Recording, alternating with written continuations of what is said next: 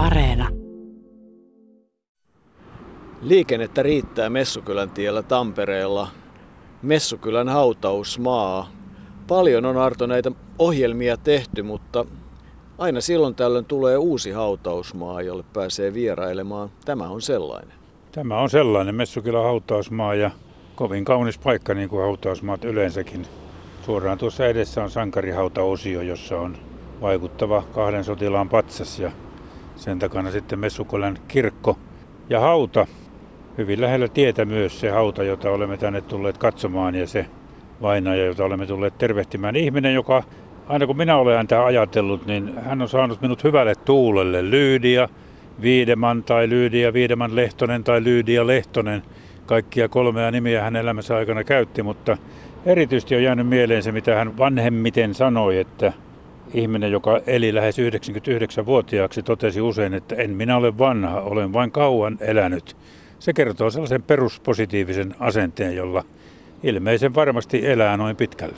Niin ja kyllähän hän oli kymmenen vuotta vanhin elossa ollut suomalainen olympiavoittaja ja jonkun vuoden myös maailman vanhin elossa ollut olympiavoittaja ennen kuin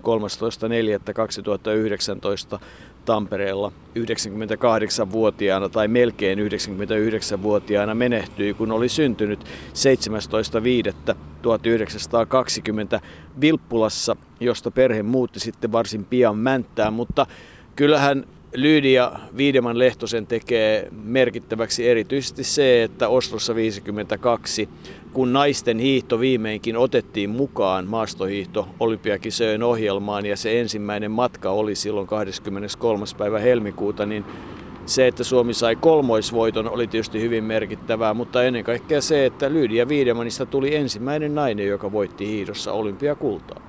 Lydialla, eli Lyytillä, niin kuin hänen miehensä Paavo sanoi, tai Lypy, kuten hiihtosiskot taisivat häntä kutsua, niin oli ollut semmoinen neljän vuoden tauko sitten juniorivuosien jälkeen ennen, ennen 40-luvun loppua. Ja hänen kaksoissisarensa Tyyne, joka oli tunnin vanhempi, jatkoi kilpailumista ja menestyi ja vähän sen menestymisen ansiosta ja sitten myös sen tiedon ansiosta, että, että naisetkin pääsevät olympiakisoihin, niin Lydia innostui hiirosta uudestaan 40-luvun lopussa ja lähti tavoittelemaan jälleen huippua siinä kesti jonkun aikaa ja oikeastaan hänelle tuli vain se yksi huippuvuosi, mutta se osui sitten oikeaan aikaan, eli siihen olympiavuoteen. Niin se matkahan silloin oli 10 kilometriä ja, ja kyllähän tietysti näitä motiiveita siihen urheilemiseen siihen aikaan haettiin muun muassa siitä, että aika monessakin paikassa hän mietti, no yksi motiivi oli se, että kun todella Tyynesisko pärjäsi hyvin, oli esimerkiksi vuonna 1951 selvästi kaikista suomalaisista naishiihtäjistä lähes paras, ja pääsi sitten myös ulkomaille ja leireille, niin, niin kyllähän se kaukokaipuu oli varmasti yksi asia. Kyllä Lydia Lehtonenkin siinä vaiheessa sanoi, että kun pääsee ulkomaillekin, että siinä oli motivaatiota. Mutta että eh, jotenkin se oli semmoista sisäistä motivaatiota, eli se urheileminen oli se asia, että, että sitä mammonaa ja rahaa ei niinkään siihen aikaan haettu. Se käy myöhemmin selville, kun puhutaan vaikkapa palkinnoista. Niin, Lyydia Viidemanin sukuha oli Kokkolasta kotoisin ja muun muassa Tapio Viideman tunnettu urheilulääkäri on samaa sukuhaaraa, mutta siitä ei sen enempää. Tuo Tyyne-sisko minua on kiinnostanut aina kovin paljon, koska Tyyne oli todella tunnin vanhempi, oli kysymys identtisistä kaksosista ja Tyyne oli, niin kuin sanoit, niin 51 todella Suomen kovin hiihtäjä sillä hetkellä. Se miksi hän oli niin, ja miksi hän ei sitten mennyt olympiakisoihin on aina ollut vähän askarruttava seikka, koska Vuonna 50 hän, hän, tai sanotaan näin, että Lydia itse kertoi myöhemmin, että Tyyne lopetti, koska hän vähän kallistui tuonne vasemmalle poliittisesti ja, ja oli kovassa kunnossa, mutta hänelle tuli sitten muita harrastuksia itse. Tyyne kertoi tuota Matapupun lehdessä muistaakseni, se oli helsinkiläinen paikallislehti. Hän kertoi, että vuonna 50, kun hän oli Moskovassa kilpailumatkalla, niin junasta meni lämmityslaite ja hän sai keuhkokuumeen joka tuotti hänelle keuhkovamman ja sen vamman vuoksi hän ei Oslossa 52 pystynyt enää kilpailemaan täysipainoisesti, mutta kun se 50 tuli se keuhkokuume ja vamma ja 52 ei kilpailut, silti hän oli 51 aivan huippu, että se, se aiheuttaa niin tämmöistä pohtimista, että mistä hän todella oli kysymys. Joka tapauksessa en tiedä, miten hyvin Tyynä Viideman olisi sitten menestynyt sisarensa kanssa, mutta näin se, näin se ei kohtalo, vaan näin se sattuma silloin sääti.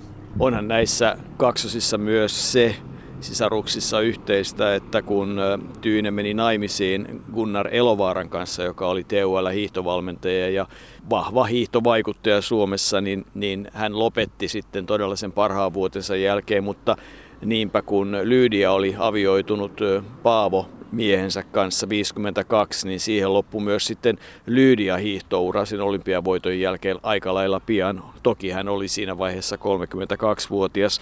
Mäntän urheilijat, Tampereen hiihtoseura ja Tampereen pyrintö olivat ne hänen seuransa ja kyllä tietysti isällä Alexander Wiedemanilla, joka silloin siellä omalla alueella Vilppulassa Mäntässä oli tunnettu hiihtäjä ja innosti tietysti lapsia sitten urheiluun, hankki varusteita ja on tarinoita suksista ja on tarinoita polkupyöristä, jota vaihdettiin kanootteihin, mutta perheessähän oli 11 omaa lasta plus yksi ottolapsi ja niin meille on kerrottu, että, että käytännössä kaikki perheen pojat yhtä lukuun ottamatta kaatuivat sodassa ja yksi sitten kuoli tapaturmaisesti, että surua on siinä mielessä riittänyt, mutta sieltä se on lähtenyt alkuaikoina kolmiottelua, suunnistusta, pesäpalloa, eli kovin liikkuvainen oli ainakin Lyydia tiedä sitten Tyynestä siinä vaiheessa, kun lapsuutta ja nuoruutta elivät. Niin kuin näette tuossa hautakivessä on Lotta Svärd-merkki, eli Tyyne itse oli puolustamassa Suomea ilmavalvonta Lottana myös rintamalla jossain vaiheessa Tampereella, mutta myös rintamalla. Ja Lottana hän myös kilpaili ensimmäisen kerran. Silloin kilpailtiin suojeluskunta ja Lotta Svärd hiihdoissa ja kova kilpakumppani oli sitten Melonnan olympiakultaa voittanut Sylvi Saimo, joka oli myös hyvä hiihtäjä silloin alkuvaiheessa, mutta valitsi sitten Melonnan itselleen. Se oli kuitenkin se lähtökohta, mistä Lyydia lähti hiihtouralleen, mutta sitten kun tuli muutto Tampereelle tiilitehtaan sihteeriksi, niin siinä vaiheessa tuo hiihtäminen jäi vähäksi aikaa, kunnes alkoi jälleen sitten, kun lähestyttiin Osloa ja hänelle heräsi halu menestyä nimenomaan olympiakisoissa. Niin, Lotta Svärd mestaruuskisoissa 39 viidellä kilometrillä neljäs ja 41 samoissa kilpailuissa kolmas. Ja sitten oli sodan jälkeen todella sellainen neljän vuoden jakso niin, että 27-vuotiaana 47 hän innostui uudelleen sitten harjoittelemaan tavattuaan Paavon tansseissa ja, ja ihastuttuaan heti niin siitä alkoi sitten se harjoittelu, joka johti siihen, että ensimmäinen merkittävä voitto oli vuonna 1949 Puijolla. Ja kyllähän sitä Lyydia Viideman Lehtosen harjoittelua kuvattiin, tai siinä vaiheessa Lyydia Viidemanin harjoittelua kuvattiin, että se oli hiihtoa, kun Tampereella ei oikein ollut lunta, sänkipellolla, muoipussit monojen päällä sohjossa ja polkupyörän sisäkumi oli kiinnitetty seinään ja siinä hän teki sitten semmoisia vetoliikkeitä ja sai käsiin voimaa, jotka koskaan eivät olleet liian voimakkaat hänelle ynnä muuta. Eli se harjoittelu oli tätä ja ja sitten oikeastaan vuonna 50, silloin hän oli jo Salpausselällä kakkonen, hävisi sekunnin Kerttu Pehkoselle ja vastaavasti sitten Typy eli sisko hävisi Lyydialle kaksi sekuntia ja siinä vaiheessa sitten Lyydia Viideman otti yhteyttä veli Saariseen ja ilmoitti, että hän olisi semmoisessa kunnossa, että voisi harkita myös maajoukkueeseen osallistumista. Se, minkä mainitsit, se Puijon voitto oli itse asiassa ainoa suurempi voitto ennen tuota vuotta 1952. Ja se on aika mielenkiintoinen se 50 Salpausselän kakkossia, koska siitä Lyydia Viideman jaksoi usein puhua, tai Lyydia Viideman Lehtonen, Lyydia Lehtonen sitten myöhemminä vuosina, että miten siinä kävi, koska siinä vaiheessa kun Kerttu Pehkonen tuli maaliin, niin hän kaatui ja hänelle otettiin ilmeisesti monien mielestä, jopa Kertun mielestä itsestään liian aikaisin. Kellot pysäytettiin ja, ja tuota kaksi tuntia kesti ennen kuin lopulta Pehkosen aika saatiin julkisuuteen. Ja tuota, hän voitti sitten sekunnilla Lyydian ja kahdella sekunnilla Tyynen.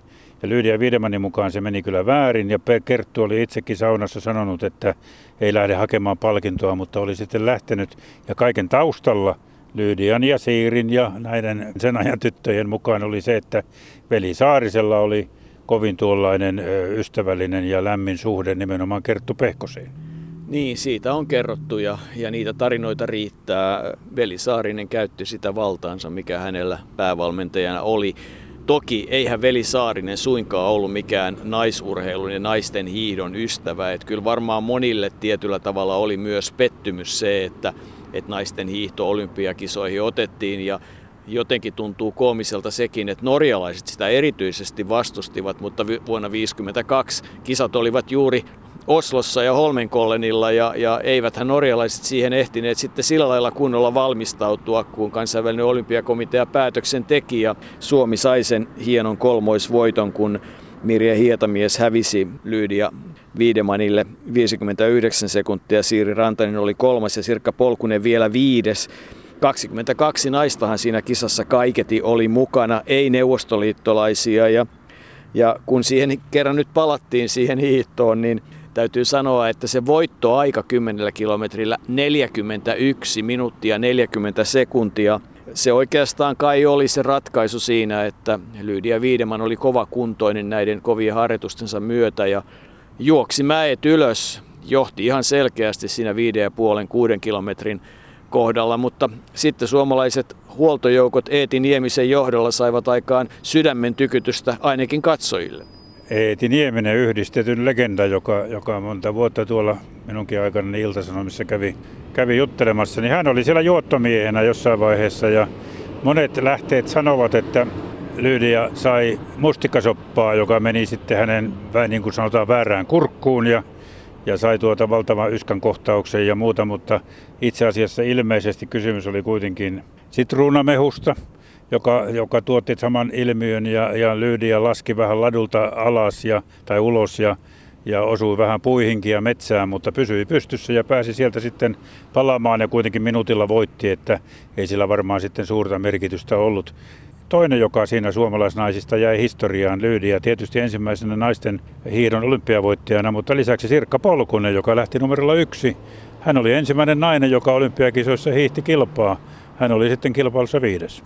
Niin, ja kyllä tuosta kurkkuun jääneestä asiasta, niin urheilulehdessä oli ihan loistava lause, kun siinä sanottiin, että hänelle annettiin, Lyydialle annettiin hyvää tarkoittavaa, vahvistavaa ainetta, ja, ja se kyllä jotenkin naurattiin, mutta nyt loikattiin kyllä oikeastaan aika mielenkiintoisten vaiheiden yli, koska kyllähän se vuosi 51, hän sai siis SM-hopeaa, kun Typy eli Sisko voitti kahdeksalla sepunnilla, oli myös Salpausselällä kakkonen silloin, Tyyne voitti minuutti 13 ja voitti sitten Ounasvaaralla, mutta epäonnistui Holmenkollenilla, mutta se käynti Holmenkollenilla oli kuitenkin Lyydia Viidemanille 51 tärkeä, koska tulivat vähän olosuhteet ja ladut ja, ja ainakin noin periaatteessa, vaikka eivät ne ihan samat olleetkaan, niin tutuksi. Eli, eli ei sitä kannata väheksyä, kun puhutaan siitä, että hankitaan kokemusta. Kyllä Lyydia Viideman moneen kertaan sanoi, että oli tosi hyvä, että hän oli käynyt siellä Holmenkollenilla etukäteen.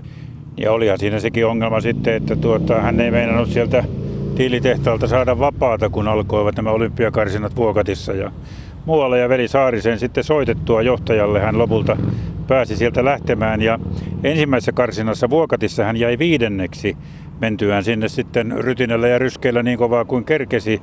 Ja se olikin sitten ainoa kilpailu sinä vuonna 1952, jossa hän ei voittanut. Hän voitti toisen karsinan Joensuussa ja pääsi Osloon ja olympiakultaa ja oliko niitä kaikkiaan 13 kilpailua, jotka hän voitti sinä vuonna. Ja lopetti sitten, meni Paavo Lehtosen kanssa naimisiin. Paavon hän oli tavannut tansseissa. Paavo oli sotainvaliidi, toisessa kädessä oli vain kolme sormea, jalat täynnä granaatin sirpaleita, mutta kova tanssimaan, kuten Lyydiakin.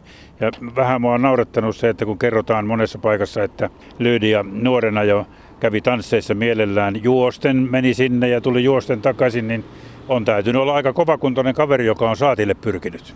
Toki, mutta siihen tietysti siihen 52 ensimmäiseen karsintaan liittyi se, että hän ei ollut ehtinyt hiihtää yhtään ja, ja jäi sitten itse asiassa sinne vuokattiin harjoittelemaan pariksi viikoksi ja hiihtokunto tuli sitten esille. Nimenomaan ladulle ei ollut päässyt ja karsinnat Joensuussa, niin siinä ensi hänen suksensa, ne olivat ihan kauheat, ne eivät kulkeneet mihinkään eikä niissä ollut pitoa ja ja sitten törmätään semmoiseen nimeen, joka monille on kovin tuntematon, mutta meille kohtuullisen tuttu, nimittäin Esa Rossi. Rasva Rossi oli se, joka sitten karmeasti manaten puukolla otti siitä niiden ainoiden suksien pohjasta sen voiteen pois ja laittoi uudet Rossin tällingit sinne alle ja, ja niillä sitten suoraan kokeilematta Lyydia Viideman meni ja voitti, mutta siinä oli kaikenlaista peliä siellä niin sanotusti hiihtosiskotkin yrittivät jallittaa, koska nähtiin selvästi, että Lyydia oli kovassa kunnossa. Että kovaa oli kilpailu, mutta päättyi monessa suhteessa onnellisesti. Kun puhuit noista voitoista, niin ehkä sitä ajan kuvaa oli myös se, mä muistan hyvin, kun Lyydia itse asiassa tuolla Pyynikin näkötormin kahviossa kertoi, että minkälaista se oli, kun oli muun muassa joku kilpailu siinä kyseisenä vuonna ja, ja, ja vielä kuitenkin kahvi tuntui olevan niin kuin kovin arvokasta tavaraa ja oli tiedossa, että voittajalle on sitten tarjolla useampi kilo kahvia.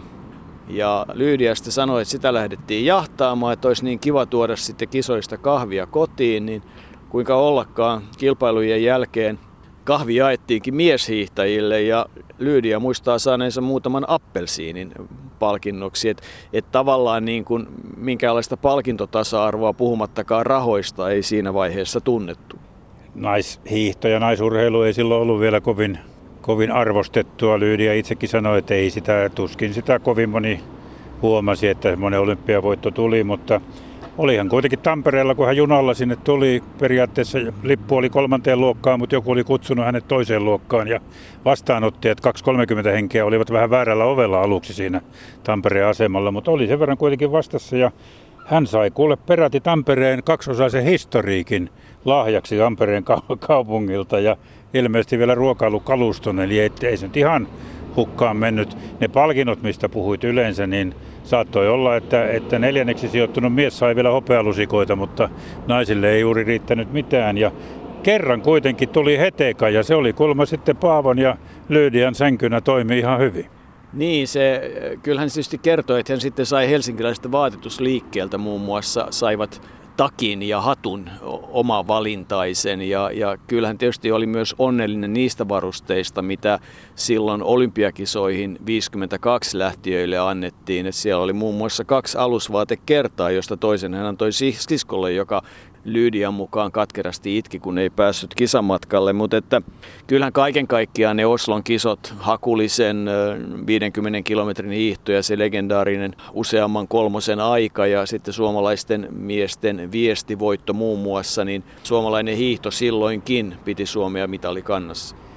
Tässä on vielä mainitsematta se salainen ase, joka Lyydialla oli matkalla kohti olympiavoittoa. Ja kun kotona kerroin siitä, niin se kyllä sai heti aikaan lievää ruokahaluttomuutta, koska tilanne oli se, että Heikki Savolainen, tunnettu tohtori, oli antanut Lyydialle, jonka hemoglobiini oli mennyt alaspäin, antanut rautalääkkeitä ja Lyydia oli temponut niitä jo junassa vähän liikaa ilmeisesti, koska oli mennyt ripulille ja tullut kuitenkin siitä sitten tulokseen, että ne eivät sovi hänelle. Ja, ja ongelmia oli, kunnes Tampereen kauppahallissa oli sitten joku tuttu kouluaikainen kaveri myymässä ja hänellä oli hyvä resepti, eli raaka maksa. Se on se, joka veriarvot nostaa. Ja niinpä sitten joka aamu Paavo Sussu, niin kuin Lyydia häntä itse nimitti, siihen aikaan vielä ei vielä aviomies, kävi hakemassa kauppahallista 100 grammaa raakaa maksaa, jota Lyydia sitten Hillon kanssa söi on se ollut aika kova juttu ja halu olympiavoittajaksi, koska ei se varmaan hänellekään suurta herkkua ollut, eikä se ollut herkkua pojillekaan, jotka sitten myöhemmin joutuivat, Kari ja Jarmo joutuivat sen myös kokemaan, kun äitinsä heille syötti raakaa maksaa, joka nostaa veriarvot. Ei tarvita veridopingia, Lyydiä sanoi mielellään, kun syö raakaa maksaa. Niin, kysyin tätä muuten aikanaan, kun Lyydien kanssa olin keskustellut ja olin siitä ehkä lievästi järkyttynyt, niin yhdeltä tutulta urheilulääkäriltä, joka erityisesti käski olla hiljaa asiasta ja sanoi, että hän ei mitenkään osaa erityisesti suositella raan maksan syömistä.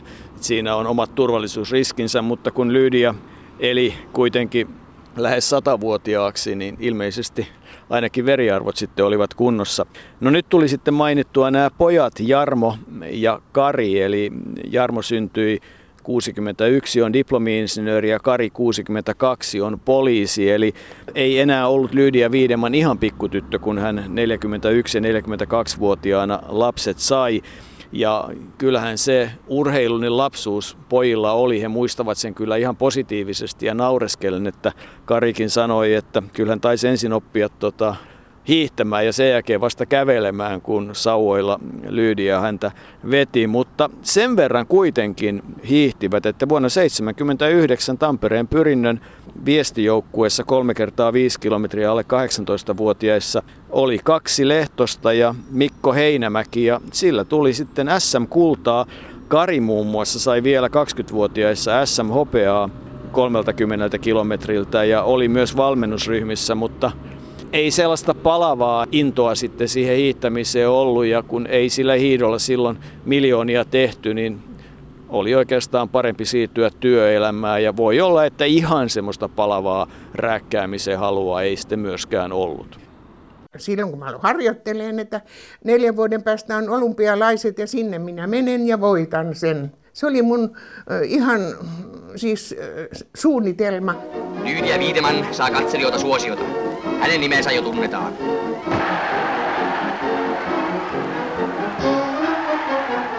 Lydia Viiteman on jo saavuttamaisilla Ranskan Michel Anjarin.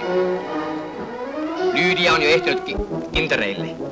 Hän on ohittanut muut edellä lähteneet ruotsalaisen, norjalaisen, jugoslavittaren ja ranskattaren. Mä juoksin yleensä mäet aina ylös, niin mä pääsin sinne mäen päälle. Mä olin niin hengästynyt, suu auki, niin siellä oli kaksi miestä ja toinen hairas vaan niskasta kiinni ja toinen heitti mehua kurkkuun. No sehän meni väärään kurkkuun. Ja vedet tuli silmistä ja muuta ja minä lähdin jatkoon. En mä nähnyt enää latua, mä laskin me. Voittehan ei tule semmoisesta pingottajasta esimerkiksi, joka ottaa liian vakavasti urheilun.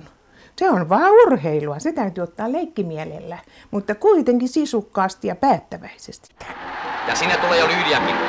Hän alittaa Sirkan ajan yhdellä 27. On ilmeistä, että silloin 52, kun Lyydia lopetti sen kilpahiidon, niin jonkun verran se saattoi vielä kaduttaakin matkalla Kortiinan kisoihin. Varmasti hän oli Siirin kanssa joskus jutellut siitä, että olisiko sittenkin pitänyt jatkaa. Ehkä osana oli siihen se, että pojat eivät oikein tahtoneet lähteä alulle millään ja siinä meni todella se kymmenen vuotta ennen kuin he syntyivät. Mutta sitten kuitenkin Lyydia oli mukana Pyrinnon toiminnassa ja Suomen hiihtoliitonkin toiminnassa ja ennen kaikkea työelämässä hän oli Koukkuniemen vanhainkodissa pitkään kanslistina ja juoksi töihin joka päivä yli kahdeksan kilometriä ja kotiin takaisin yli kahdeksan kilometriä. Aina sinne eläkeikään saakka, kuten kovakuntuisesta ihmisestä oli todella läpi elämän kysymys. Hän ei olisi oikein mielellään sinne eläkkeelle jäänyt ja se oli varsin vaikeakin. Hän kävi sitten muissakin töissä, oli koululla iltavahtimestarina ja keksi kaikkea tällaista ja vähitellen kuitenkin sitten eläkepäiville piti löytää toinenkin harrastus. Hän oli kova tekemään kaikkea, muun muassa se kotitalo, missä he asuivat silloin, niin se tapetoitiin Tyynesiskon kanssa moneen kertaan, niin että kun siinä lopulla sitten toinen pojista sinne muutti, niin siitä löytyi sitä melkein kymmenen kerrosta tapettia, koska edellisiä ei ollut koskaan otettu pois. Ja se minusta oli hauska, kun kerran, kun ei ollut vissiin muuta tekemisen puutetta, niin, niin Lydia oli maalannut oranssiksi keittiön ja mies Paavo totesi silloin, että jaa, ei ole todellakaan Lyytillä ollut tänään mitään tekemistä. Niin, Lydia Viidemän tykkäsi kalustamisesta ja, ja kyllähän siitä kerrotaan monia esimerkkejä. Todella keittiökaapit olivat trendiväri oranssit siinä vaiheessa ja kyllähän sitten maalaamisesta tykkäsi muutenkin. Eli loppuvuosinaan maalasi kovinkin paljon asunnossa ihan ensimmäisiä kertoja kun vierailin, niin muistan, että, että siellä oli siis kymmenittäin tauluja, joista yksi muun muassa Lapin maisemaa Hilkka Riihivuorella, joka oli tärkeä ihminen myös Lyydialle ja hyvä ystävä. Ja, ja sitten hän tykkäsi tehdä posliinimaalausta ja tykkäsi sisustaa ja kalustaa ja pitää puutarhaa ja ehkä se tapetointi ennen kaikkea oli siinä, että Tyyne oli tapettiliikkeessä töissä ja kun tuli kylään, niin kantoi uusia rullia mukana ja ei muuta kuin listeriä ja uutta tapettia seinille. Se oli, kyllähän Lydia Viidemanin työura, se alkoi 15-vuotiaana ja kesti 63-vuotiaaksi, että siihen mahtuu Mäntässä, Haarlan tehtailla työskentelyä, Vehmaisten tiilitehtaalla, Stockmannilla, mutta sitten todella kaupungilla ja siellä Koukkuniemessä se loppuun. Paavo, hänen miehensä, oli sotaveteraani. Hän oli aika pahastikin haavoittunut jatkosodassa ja oli ennen sotia sorvari, mutta sitten johtokartoittajana kaupungissa ja menehtyi sangen varhain. Tuossa haudasta voidaan lukea, että vuonna 1995 hän on menehtynyt ja Lyydia oli siitä katkera, että Paavo meni tekemään sen, että jätti hänet yksin ja kieltämättä melkein neljännes vuosisadanhan Lyydia sitten yksin oli, mutta Paavokin oli siinä mielessä, pyrintö oli heidän yhteinen harrastuksensa ja, ja Paavo oli aika vahvasti mukana Sotainvalidien urheiluliiton toiminnassa ja, ja, ja kehittämässä sitä. Hänellekin siis urheilu sillä lailla oli tärkeä asia ja kyllähän aika hauska tapahtuma on sieltä maaherran vastaanotolta, kun Lydia Viideman Hän oli siis ensin Lyydia Viideman, sitten vaihtoi nimensä avioiduttua Lyydia Lehtoseksi, mutta kun halusi säilyttää suvun nimeä ja pitää sitä, niin esitti pojillekin, että pitäisivät tämä Viideman nimen ja vaihtoi sitten nimensä Viideman Lehtoseksi. Ja siitä Paavo ei ehkä erityisesti pitänyt, mutta kun oli rauhallinen ihminen, niin ei sitä myöskään erityisesti sitten noteerannut, mutta jonkinlaisen protestin esitti siellä maaherran vastaanotolla. Niin, kun Lyydia siinä tuli ja kätteli maaherraa, niin hän tietysti totesi, että esitteli itsensä Lyydia Viideman Lehtonen. Paavo oli siinä sitten perässä, koska Lyydia oli se pääkutsuttu, niin Paavo vaan totesi, että Paavo, tavallinen Lehtonen. Lyydia Viideman sai 2015 ylimääräisen urheilijaeläkkeen. Ehti jo vuonna 2001 saada pro-urheilupalkinnon silloisen 100 000 markkaa, ja Uuno Patsaan yhdessä Siiri Rantasen kanssa samana vuonna, kun Leo-Pekka Tähti valittiin vuoden urheilijaksi 2017 gaalassa 17. tammikuuta, että, että kyllä niin kuin Lyydia Viideman Lehtosen urheiluuraa, sitä myös arvostettiin. Myös sisko Tyyne eli varsin vanhaksi 94-vuotiaaksi vuonna 2014 hän kuoli. En tiedä, oliko se pitkä iän salaisuus sitten, uskaltaako nykyaikana enää edes puhua, mutta pääruoka Lyydialla oli lihaa. Hän piti porsaan kyljyksestä ja kaikesta muusta lihasta, mutta ei niinkään kanasta ja kalasta. Kaalikääryleet olivat suosikkiruoka ja, ja sitten tietysti se raaka maksa, joten Jouko tästä kun vähitellen lähdetään täältä kauniilta hautausmaalta ja joudutaan kuitenkin tuonne Tampereelle päin menemään, niin eiköhän käydä kauppahallista ostanut se 100 grammaa raakaa maksaa ja katsotaan mitä se meille tekee. Voi vakuuttaa, ettei käydä, mutta kun tuon sanoit, niin ajattelin, että käydään hakemassa mustaa makkaraa ja syödään sitä. Minä otan sitä hiukan sinapin kanssa, ehkä vähän puolukkahilloakin ja sinä saat syödä niin kuin haluat, mutta se unohtui tuosta ruokalistasta, että Lyydia tietysti mielellään joi ruoan kanssa olutta, eikä erityisesti ollut vastaan punaviiniä, puhumattakaan konjakista, ja niin kuin Kari sanoi, jos sitä oli. Niin, sinulla on hauska tarina. En tiedä, ehtiikö se tähän enää, kun Lyydia Viideman ja Siiri Rantanen olivat Yleisradion ohjelmassa, joka tehtiin ennen Torinon olympiakisoja 2006 ja asuivat hotellissa, niin seuraavana aamuna, kun kävit laskua hoitamassa, niin selvisi, että ei sieltä minipaarista oltu mitään juotu, mutta pari pulloa punaviiniä kyllä. Niin, olin sanonut, että jos, jos tulee nälkä tai jano, niin ottakaa huoneen laskuun, että mä käyn sitten kuittaamassa sen. Ja todella mietin sitten aamulla, kun paksia kovasti söivät pastillia, niin tota, huonelaskusta löytyi ne pari pulloa punaviiniä ja sanoivat sitten lähtiessä, että oli mukava rupatella yöllä kaikkia vanhoja asioita, koska Siiri ja Lyydiahan paljon matkustivat yhdessä. Eli Lyydia ja pojat ja Siiri tekivät telttaretkiä sinne sun tänne, eli, eli kyllä niin kuin paljon on, mutta että nyt ollaan siinä tilanteessa Arto, että jos joskus ohjelma voisi kestää tunnin, niin nyt se voisi kestää. Se pitää kuitenkin kertoa, että Hautajaiset olivat hienot. Juha Mieto ja Pertti Ukkola muun muassa kantamassa. Mikko Heinämäki, se viestijoukkueen nuorukainen kantamassa pyrinnön lippua. Hilkka Riihivuori kantoi lottalippua ja Messukylän kirkko oli täynnä. Eli, eli siinäkin mielessä Lyydia Viideman lehtosta arvostettiin. Ja hän oli ennakkoluuloton kaikkeen. Jos puhutaan yksi pieni esimerkki, niin se oli sauvakävely. Ei hän ensimmäisenä Suomessa sauvoja käyttänyt, mutta hän oli ensimmäinen, joka Tampereen Hämeenkatua käveli sauvakävelyä. Ja Lyydia Viideman lehtosesta löytyy kyllä artikkeleita ja tarinaa. Hänen elämänsä kannattaa kyllä tutustua. Hän oli koko elämänsä täynnä uskoa ja lujuutta, ei antanut periksi, oli päättänyt voittaa, mutta yhtä aikaa ystävien mielestä ja kertoen oli positiivinen eikä koskaan valittanut ja siihen on kyllä helppo yhtyä.